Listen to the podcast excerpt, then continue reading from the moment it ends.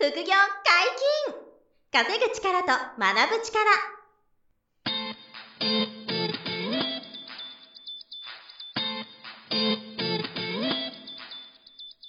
この番組は稼げるようになりたいを叶える副業アカデミーの提供でお送りいたします。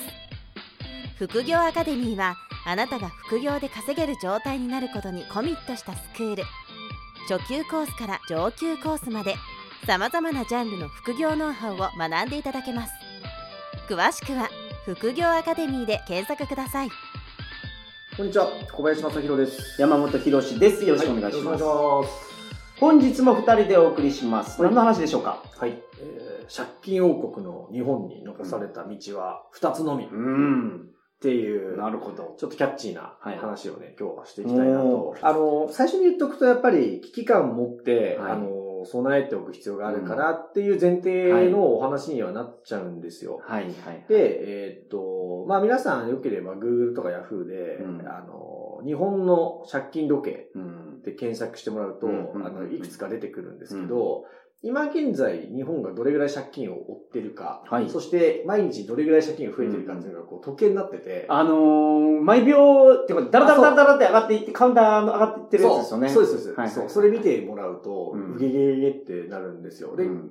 ちなみに今とあるサイト一つ見ると、はい。日本の借金が今、1162兆2000億あるんですよね、借金が。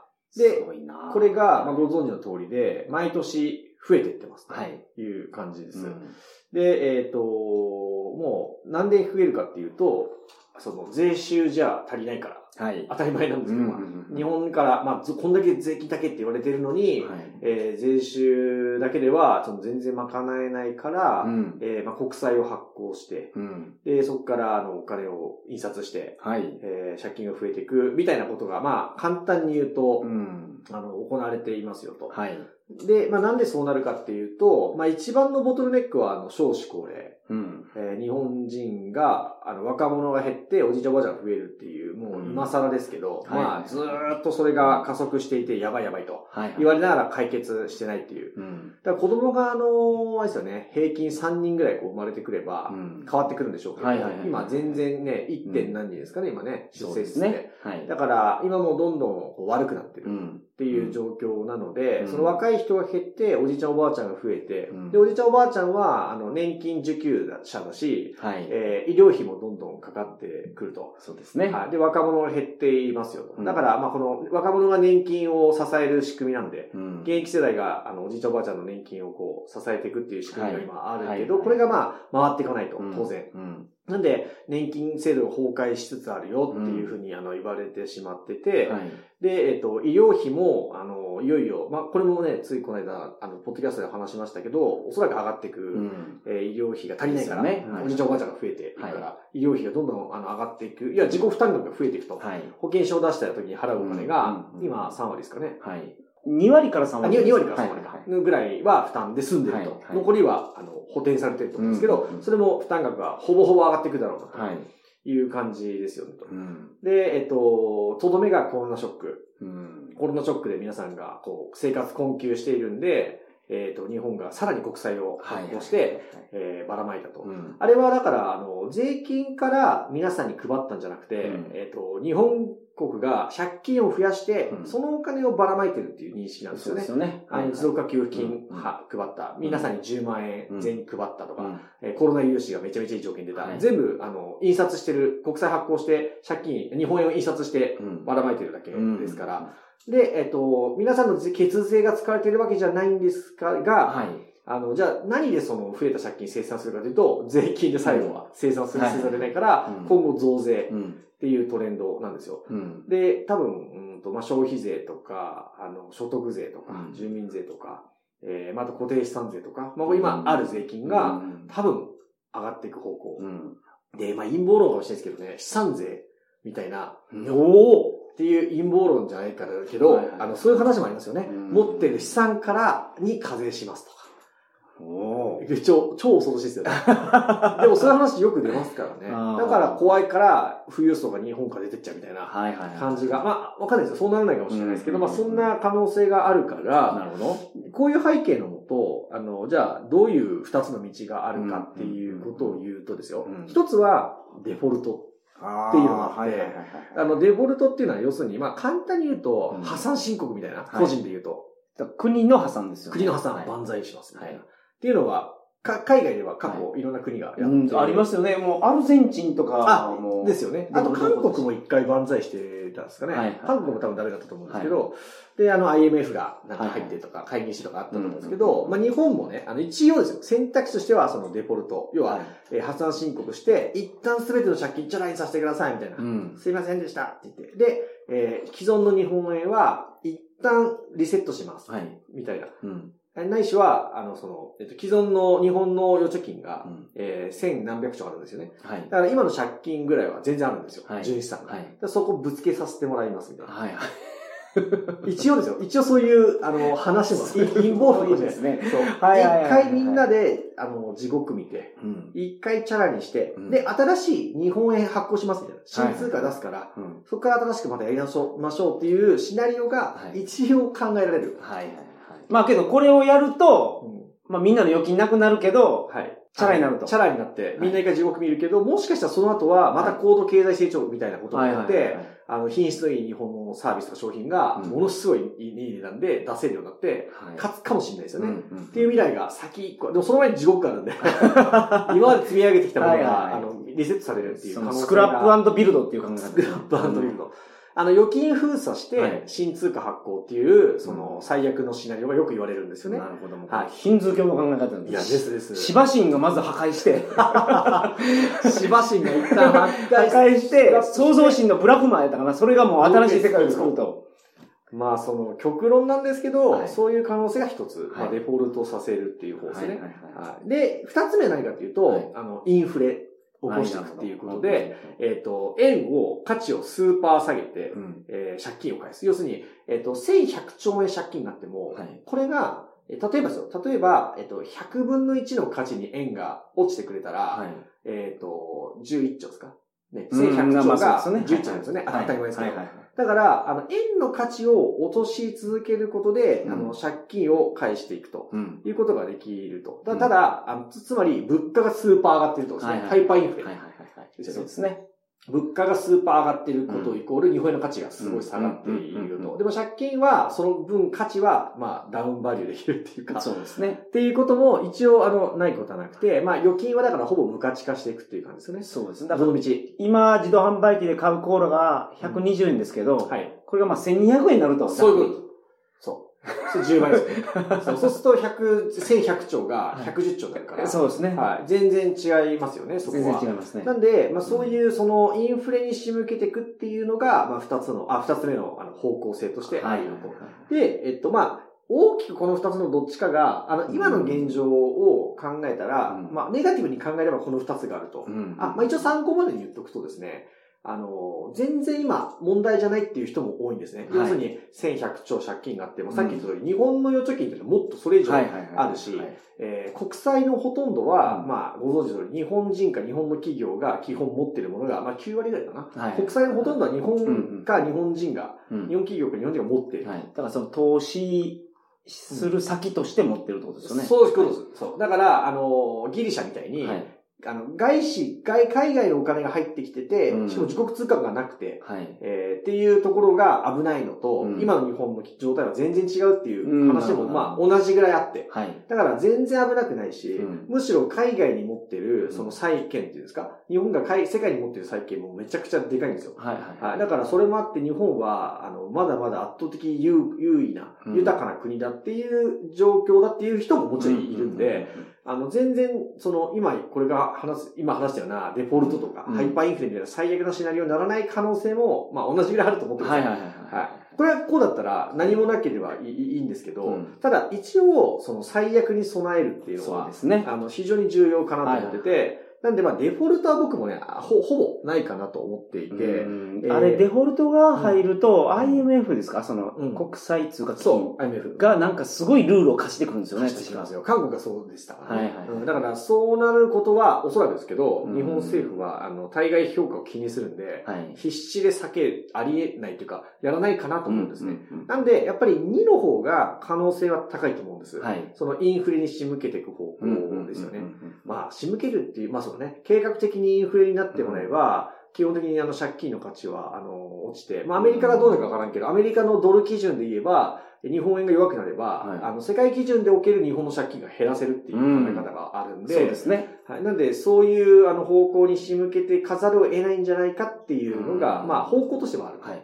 まあ、日本一回やってるでしょ、そしてそれを。そう、一回過去に、あの、やってますから、だから昔、我々のおじいちゃんとひいじいちゃんの世代って1円がすごい価値があったと思うんですけど、うん。それが、まあ、まあ1円は、はい。なんか、まあ、皆さんのご存知の価値になってるっていうのは、うん一回、その、100倍ぐらいのインフレそうとか。預金封鎖的なことになって、はいあの、もうリセットかかってるんですよ、確かね。はいはいはいだから一回やってるからは、いまた来るよみたいな話が、もともとあるんですよね、はいネガティブ派としては。いいだから分からないんですよ、うん本当に。まあ、もしかね、預金封鎖の新通貨発行が来れば、はい。もう大変なことじゃないですか。はい。確かにまあ僕も個人的にそっちよりはインフレを加速させる方向なのかなって個人的には思ってるんですけどね。嫌な展開として可能性高いのは。はい。で、いい方で言えば、さっき言った通り、全然まだ日本安心だからって言って、うん何もないまま、僕らの世代が終わっていくのかわからないんですけどでも、やっぱり一番可能性があるのは、うん政府の立場からしたら、まあ、インフレうん。させて、日本円の価値を弱めていく。はいはいはい。が弱まっていっちゃう。確かに。っていう方向かと思っていて、うんまあ、このね、円が弱い話は、このポッドキャストもう何十回もしてますけど、っていう、まあ、方向になってくるっていうことを皆さん改めて、まず想定して、備えておいてほしいなと思ってますと。で、じゃあ、これのために何を対策するか。そうですね。っていうまあこの話最悪のシナリオ2つあるとすれば、今対策できることがあればしときたい。しときたいと。そういうことです。うんで、まずは何かというと、まあ、目の前は、まずとはいえ、えっ、と、先立つものがないと何もできないから、はい。やっぱり円を稼ぐ。はい。これは絶対におざなりできないんですよ。うんうんその円が危なくなるって言ってんだけど、まずは円を稼ぐ必要があると。なんで、本業の仕事で給与を得て、うんそこからまず貯蓄する、うんあの、パターンはまあ確立すると。はい。毎月ちょっとずつ貯金ができますと。うんで、多ければ多いほどいいですということ。うんそれから、えっ、と、本業も頑張って出世も目指しながらも、副業も頑張る。うん。で、副業はもう、あの、実動系の副業でも、投資系の副業でもいいので、うんとにかく、あの、自分の資金や資産が増やせるようなものに、コツコツ向き合っていくと。はいはいはいはい。いうことがあります。でその手段は副業アカデミーでいつもお伝えしてるんですけど、で、ここである程度日本円を稼げるとか、うん毎月収入が入ってくる仕組みが、うんえー作れたりとか、うん毎月10万、20万、例えば貯金ができるっていうレベルになってきた、はい。みたいな人たちに、うんえっと、目を向けてほしいのが、うんえっと、日本円以外の、うんその、えー外貨はい。か、えー現物の、うん。あの、資産、うん。それか、いわゆるデジタル通貨っていう世界、みたいなところになるかなと思っていて、だから日本円の価値がゼロになるかもしれないし、そうです。価値が10分の1になるかもしれない。知れない100分の1になるかもしれないから、から日本円以外のやつにしとくと。そういうことです。うん。はい。なんで、え円を稼いだとは、今言っていただいた通りで、えっと、日本円以外の、たうんまあ一番、今のところ米ドルだと思うんですね。はい。まず、米ドルを持つっていう工夫とか、まあ、米ドルとか、まあ、香港ドルとかも個人的には好きで、まあ、連動してるんですけどね、はい米ドルと香港ドル。まあ、そこを持つっていうこととか、で、あとは、えっと、有価証券もいいですよね。あの、まあ、日本企業の株もそうだし、うんあと、米国の株とかう、ん。で、有価証券をこう持つっていう手段もありますよね。うんで、あとは不動産。不動産、そうですよね。これはもう、あの、新通貨発行されようが、うん新通貨で家賃設定できるんで、はいはい日本国内の不動産も立地によりますけど強く、あの、最後まで東京とかは、はい。あの、強いでしょうし、東名阪は多分強いと思うんですよね。うんうんうんとかの不動産もあれば、まあ、海外は勉強が必要なんですけど、はい海外のちょっと不動産もちょっと勉強してやれる人はやっていくのも有、まあ、リスクはありますけど、ねはいはい手段になるかなと。で、まあ、間違いなくやった方がいいのは金。うん金、銀、プラチナの、まあ、特に僕は金がいいと思うんですけど、はいはいはい金うんを持つっていう、これはもう世界共通の価値というこうんと。で、えっ、と、もう一つが最近話題の暗号資産。はい。えーデジタルゴールド。うんいや、ビットコインが代表ですよね。うんビットコインとかイーサリアムとかですね。はで、この辺を持つと。で、うん金と暗号資産がなんでいいのかっていうと、うん特に暗号資産はビットコインを前提に話すんですけど、あの、生産量が決まってる。うん。要するに、あの、ドルとか円はうん擦れるんですよね。はいはいはい。いつでも。新しく作れると。新しく増やせるなんで、日本円もすごい印刷すればうん借金返せるかもしれないっていうか、まあはい国債を増やすとかは変わらないですけど、お金を吸えるから、うんあの、目の前なんとかなっちゃうんですよ。うんうんうんでも、お金が増えてくるんですよね、うん供給がう。んだから、どんどん価値が下がっていく。はい。どれも、ある意味同じことですよね。うん自国通貨がある企業は、国はみんなお金をすれちゃう。はい。から、えっと、そのお金をする、すれるものがある一方で、うん。金は自然が生み出すその有限な資産。確かに、確かに。ですよね。これは急にじゃあちょっと金2倍にしますとかがないからうん。価値が出ているっていうのが一つありますね。金が硬そうですよね。むちょっと前まではプラチナの方はい。が金額高かったんですけど、あります今もう下がったんですよ。うん。今金がやっぱ強いですよね。そのプラチナって、うん。その装飾品用途以外うん。に工業用途があって、なるほどね。ディーゼルエンジンのそのガスを浄化するための触媒で使ってたんですよ。なるほど、なるほど。だからディーゼル車にはプラチナが絶対いたんですけどで、もディーゼルがね、そう、ヨーロッパで。禁止になって、そうですよね。だからそこの用途が減ったんですよ。なるほど、なるほど。だからプララチナの価格が下がって、金の方が上がっちゃったと。やっぱり金が僕も今みたいなことも含めて強いと思ってるんで、まあ純金積み立てとか、あれインゴット買うとかあるじゃないですか。はいはいあれをやっておくっていうことですよね。うんうんで、あとは賛否ありますけど、あのデジタル通貨、特にビットコインがデジタルゴールドって言われていて、はいまあ過去にこれ話してますけど、はいまあ金に変わりううるん。新しい、あの、まあ、現現物じゃないんですけど、デジタル資産として、うんそうですよね。これはい。も2100万枚でうん。終わりなんですよ、はい。生産量が、はい。ビットコインは。なんで2万、2100万枚が掘り尽くされたらもうそれ以上はないし、それぐらいしかないです。2100しかない。です。2100万枚しあか約、万枚ですよね。2100万枚なんですよ。はいはい2100万枚、まあ今ね2000万まだないんですけど、はいはい。まで1000、えっ、と、後半万枚まではうん。発行、要はマイニングされてるんですよ。はいはいはい。で、残りもう数百万枚しかなくて、うん。これが最後なんですよ。はい。で、決まっているんですよね。うん、で、そのうちのほとんどがもう眠っちゃってると言いますか、うん。みんながグリップしてるか、うん。持ってる人が死亡しちゃってるかって言われてて、だからどんどん希少価値が上がってってるんですね、うんビットコインって。だから、この収録時点で1ビットうん。600万とか500万とか、そうです500万上がりましたね。とかなんですよね。っていうふうに急に上がっているのは、そのコロナでお金がジャブジャブに、うん。あのうん。印刷されてお金が、うん。で、それが配られたものが株とか金とか、うんビットコインに行ってるんですけど、でもこれはやっぱり日本円のリスクに備えてるっていう日本人も増えてるから、うんなんで何かあった時に金とか不動産とか、えー、そのビットコインとかイーサリアムみたいなものにお金がこう、えー切り替えられてる人と、すべて日本円だけではいえー。勝負してる人で、うんえー今後何かあった時、日本に。な何もなければいいんですけどね。でも何かあったら、あのー指名書になる。はい。から、えーそういうポートフォリオを作っていくことが必要で。うんで、そのためにも逆算すると日本円が必要で。はい。で、日本円稼ぐために本業があるんだけど、んまあ、本業もちょっと頭打ちだから、はい。本業は頑張るんですよ。はい頑張ってもらいながらも、やっぱ副業をコツコツやってもらうといいんじゃないでしょうかっていうなるほど。話なんですよなるほどなるほどはいなんでそういう展望で目の前の副業のコツコツもやってもらえれば、やっぱり大事な家族を守るため、うん。あと次の世代ね、あの、うんにこう継承する意味でも、うん。やっぱりそういう組み立てをしていく必要があるからと。それぐらい日本っていうのは今、あの、油断できない状態だっていうお話をね、うん。今日は皆さんに共有したかったなっていうところなんですよね。やっぱり日本人は、周りと同じだったら安心すると思うんですけど、そうですね。うん。でも、周りと一緒にゴーンと日本全体が沈む可能性があるのいやーありますよで、本当に。そこでみんなで食らっちゃうかもしれないんで、はいはいその時に対策してる人とはいはい。してない人でうんもかなり差が出ちゃう。と思いますよね、うん本当に。だから、あの、新富裕層みたいな。話もよく言われますけどね、うんそういうことがあった時にも生き残る富裕層っていうか、うんそれを、そのおかげで大富豪になる人ってもう出ると思うんですよ。はいはい。米ドルを例えば1000万積んだら、はいあの日本円がデフォルトしても、うん米ドルがちゃんと基軸通貨が大丈夫であれば、はいはい。あの、に、要は新しくその価値が、あの、で、出直した時、日本円が、そうですよね新通貨とかもしなったんですよ。はいはい。時に新しくその米ドルがあれば、うんそれなりにまた、新しい新通貨を変えますもんね。そういうことですよ。はい、米ドルで。そうです。そこで新富裕層になることもはいはいはい。あれば、うんえっ、と、今まで借りてた借金が、あの、インフレしてくれたら、円の価値が落ちますよね。うん。でも、米ドルを1000万持っている人は、はい例えば円の価値が極論10倍、10分の1になっちゃったら、うんえっ、と、ドルで、うんえーその、円を戻せば、その時って、あの、えっ、と、円安ですよね、その、まあ単純にそうです1ドル100円が1ドル1000円になってくれたら、はいはね、なってくれたら、うん借金5000万のアパートを、い。はい。瞬殺で返せる。まあ確かに。500 5000万が500 万になりますよね。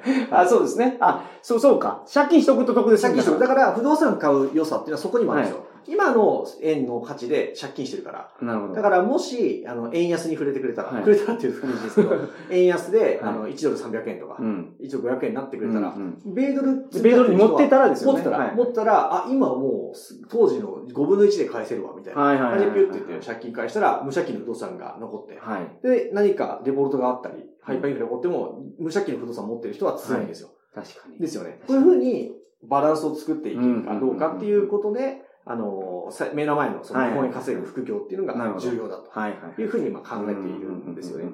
なるほど。まあ今後そういうなんかいろんな広い世界の手段も副業の、あ副業アカデミーとしても伝えていければいいなと思ってはいるんですけども。はいはいまあ、あの、副業アカデミーの場合は、そうやって資産を作る方がうん出てくるでしょうから、うん。その先の質問が多分来るから、そう。まあ、それの需要がすごくもう最近出てきたと。そうです。はい。うんでも結構死活問題だと思ってるんではい、本当皆さんにこう広げていかなきゃなって、本当思ってるんですよね。はいはいはい綺麗事抜きで。なるほどはいなんでそれをちょっと、リスナーさん、皆さん感度高い方多いんで、はいちょっと参考にしていただきたいなというなるほど話でした。はい。はい。本日もお疲れ様でした。副業解禁、稼ぐ力と学ぶ力、そろそろお別れのお時間です。お相手は小林正宏と。山本博史でした。さよなら。この番組では皆様からのご質問を大募集しております。副業に関する疑問、質問など、副業アカデミーウェブサイト、ポッドキャストページ内のメールフォームよりお送りくださいませ。